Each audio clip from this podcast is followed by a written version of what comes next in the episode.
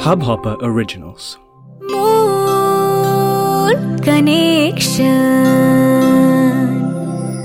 তুমি শুনছো moon connection আর যে সৌমির সাথে এতটাও ভালনারেবল হইও না যে তোমাকে খুব সহজেই ভেঙে ফেলা যায় অন্যের কথায় বা আচরণে এতটাও প্রভাবিত হইও না যে নিজস্ব ভালো থাকাটাই হারিয়ে যায় যাদের কথায় কথায় চোখের কোণে জল আসে। আবেগ এতটাই বেশি যে সামান্য জিনিসেও তাদের মনে এফেক্ট পড়ে। আজকের এপিসোডটা তাদের জন্যেই।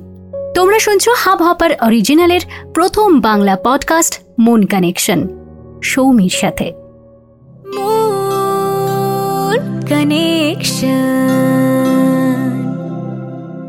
টু মাছ যে কোনো কিছুর জন্যই খারাপ। শরীরের জন্যেও মনের জন্যেও। আর এই দুটো জিনিস ভালো না থাকলে আমরা কিন্তু আমাদের জীবনে হ্যাপি হতে পারি না। আমার এক পরিচিতকে দেখেছি। জীবনে তার ভালো না থাকার একমাত্র কারণ ছিল তার অতিরিক্ত পরিমাণে সেন্টিমেন্ট কেউ যদি তার মেসেজের উত্তর এক ঘণ্টা পরে দেয়, তাতে তার মনে হতে শুরু করে যে সে বোধহয় ইম্পর্ট্যান্ট নয় এবং যথারীতি তার খারাপ লেগে যায়। এমনও হয়েছে যে তার সঙ্গে একজনের শপিংয়ে যাওয়ার কথা। তো যার যাওয়ার কথা ছিল, সে একদম লাস্ট মোমেন্টে প্ল্যানটা বিশেষ কারণ দেখিয়ে ক্যান্সেল করে দেয়।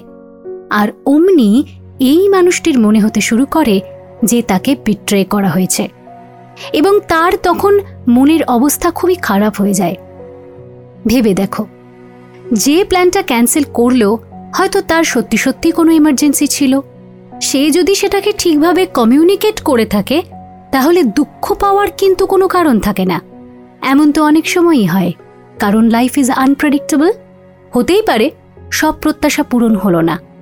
বিশেষ করে সেই প্রত্যাশাগুলো, যেগুলো আমরা অন্য কারোর থেকে করে থাকি। এবার হয় কি, যার থেকে প্রত্যাশা করছি, হয়তো তার কোনো দোষ নেই। হয়তো সে সত্যি সত্যি অপারগ। কিন্তু তার দোষটা এটা যে সে সঠিকভাবে তার পরিস্থিতিটা জানাচ্ছে না কমিউনিকেট করছে না। এবার সব জানার পরেও যদি কেউ না বুঝতে চায় এবং মনে মনে কষ্ট পেতে থাকে, তাহলে সেই অতিরিক্ত গায়ে মেখে নেওয়া মাইন্ড করার বিষয়টাকে কন্ট্রোল করার প্রয়োজন অবশ্যই আছে। তুমি যদি এরকম হও, খুব সেন্টিমেন্টাল প্রকৃতির হয়ে থাকো। অল্পতেই যদি তোমার গায়ে লেগে যায়, সহজেই যদি তুমি ভেঙে পড়ো, তাহলে শুনতে থাকো আজকের পুরো এপিসোডটা শুনছো মন কানেকশন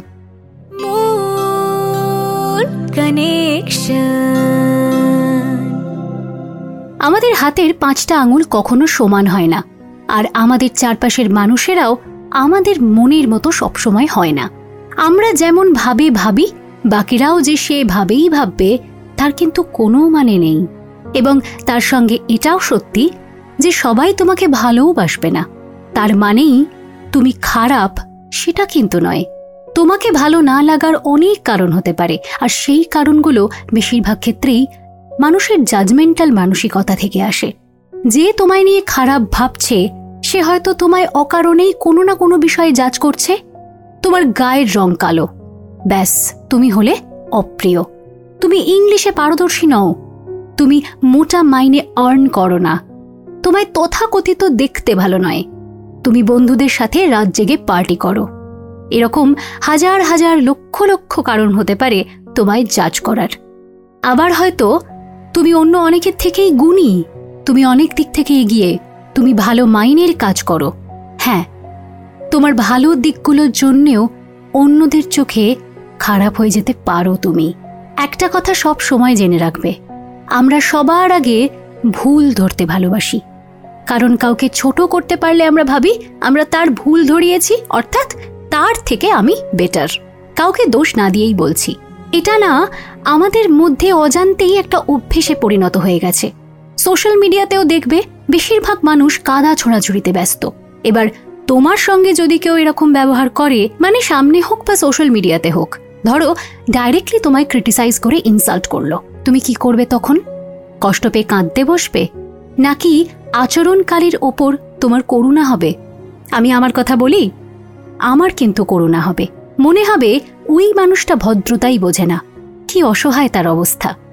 আমার তো কিছুই না, কারণ আমি তো তাকে অপমান করিনি। সে আমাকে অপমান করেছে। সুতরাং খারাপ তার লাগা উচিত, আমার নয়। যত তুমি নিজেকে এটা বোঝাতে পারবে যে তোমার সঙ্গে খারাপ কিছু হলে তার জন্য তুমি দায়ী নও, ততই তুমি ঝেড়ে ফেলে দিতে পারবে। আর এমনটাই হওয়া দরকার। তার খারাপ লাগা উচিত যে অন্যায়টা করছে। শুধু শুধু অন্যের আচরণের জন্যে নিজেকে কখনো কষ্ট দিও না। মাথা উঁচু করে বাঁচার এটাই সংজ্ঞা। তোমার জীবনের রেসপন্সিবিলিটি তোমার। নিজের ভালো থাকার উপায় নিজেকেই খুঁজে বের করতে হয়। মন যাদের আমরা খুব ভালোবাসি আপন মনে করি তাদের থেকেই আমাদের প্রত্যাশা থাকে। তবে সেই প্রত্যাশা যে পূরণ হবেই, তার কোনো মানে নেই। আবার সেই মানুষটা অনেক সময়ই সত্যি সত্যি অনেকটা আঘাত দিয়ে যায়। তখন খারাপ লাগে, খারাপ লাগাটাই নর্মাল।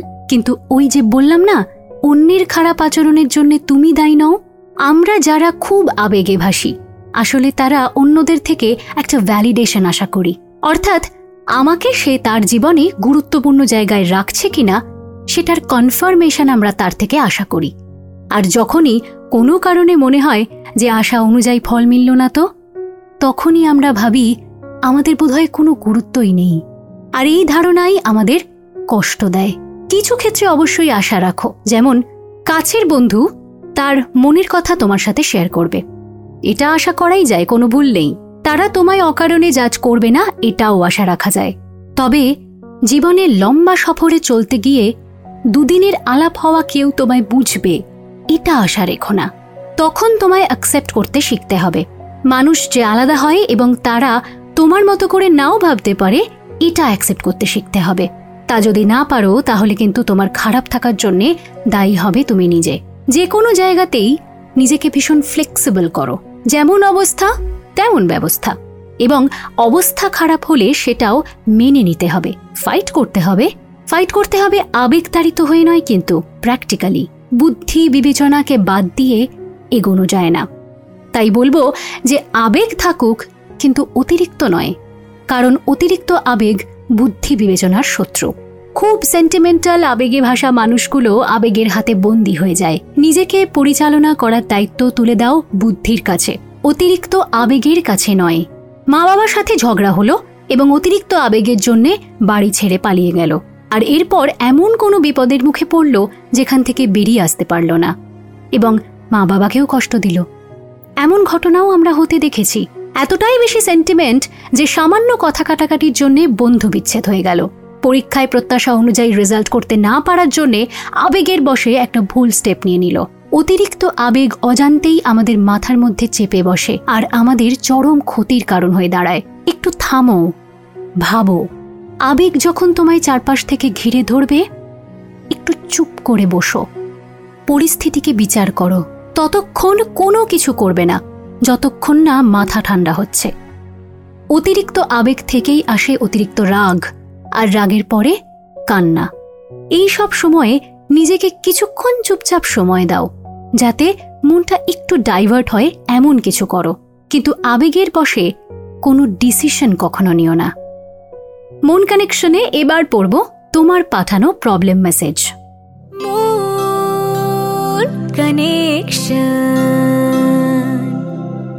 লিখছ পাঁচ মাস হয়েছে আমার ব্রেকআপ হয়েছে বাট একটা কথা জানতে খুব ইচ্ছে হচ্ছে। প্রথম প্রথম তো একটু কষ্ট হতোই বাট এখনও আসুক বা না আসুক কষ্ট হয় না। খুব সুন্দর লাগে আগের দিনগুলোকে ভাবতে। জানেন দিদি রিলেশনশিপে প্রথম প্রথম খুব ভালো লেগেছে। বাট কিছুদিন পরেই শুরু হলো প্যানিক। মাঝে মাঝেই কল বিজি। বোঝা যেত মিথ্যে বলছে। তার জন্য ঝগড়াঝাটি হতো। আর একটা কথা বলুন আমাকে, কথা যার সাথেই বলুক, সেটা কি মিথ্যে অনুযায়ী চলে কোনো দিন খুব খারাপ লাগল সেদিন যেদিন আমার মধ্যবিত্ত অবস্থাকে ওর বাড়ির লোক ইনসাল্ট করে। ও আমাকে বুঝল না, তবুও আমি ওকে এখনও ভালোবাসি। আমার আর কোনো প্রত্যাশা নেই, কোনো দাবি নেই, কোনো চাওয়াও নেই। শুধু আমার সমস্যাগুলো বোঝেনি, এটাই বাস্তব। ভালোবাসাতে কি সন্দেহ থাকে না? দেখো, ভালোবাসায় যতক্ষণ হারিয়ে ফেলার ভয় থাকে, ততদিন সন্দেহ থাকে। আর যে মুহূর্তে বিশ্বাস তৈরি হয়ে যায়, তখন কিন্তু এই ইনসিকিউরিটি আর কাজ করে না। আর তখন সন্দেহেও থাকে না। সম্পর্ক মানে বিশ্বাস, সম্পর্ক মানে বন্ধুত্ব। যদি সেটা তৈরি না হয় তাহলে সেই সম্পর্ক বেশি দিন সুস্থভাবে এগোতে পারে না কিন্তু। দেখো, তোমায় যদি ওর কাছে লুকোতে হয় বা ওকে যদি তোমার কাছে মিথ্যে বলতে হয়, তাহলে এইভাবে কিন্তু ভালো থাকা যায় না কখনোই। আর ভালোবাসার সম্পর্ক মজবুত হলে লুকিয়ে রাখার বা মিথ্যে বলার প্রয়োজনটাও পড়ে না। তাই যা হয়েছে, সেটাকে বাদ দিয়ে লাইফে এগিয়ে চলো। ভালো থাকো। তুমিও তোমার লাইফের প্রবলেম আমার সঙ্গে শেয়ার করো, মন কানেকশনের ইনস্টাগ্রাম পেজে মেসেজ করে। M O N C O double N E C T I O N মন কানেকশন পেজটা ফলো করে দিও মন কানেকশনের ফেসবুক পেজটাও ফলো করতে ভুলো না কিন্তু আর হাব হপারে মন কানেকশনকে সাবস্ক্রাইব করো আগামী শুক্রবার ফিরছি মন কানেকশনের আরও একটা এপিসোড নিয়ে টিল দেন নিজের মনের যত্ন নাও আর শুনতে থাকো মন কানেকশন সৌমির সাথে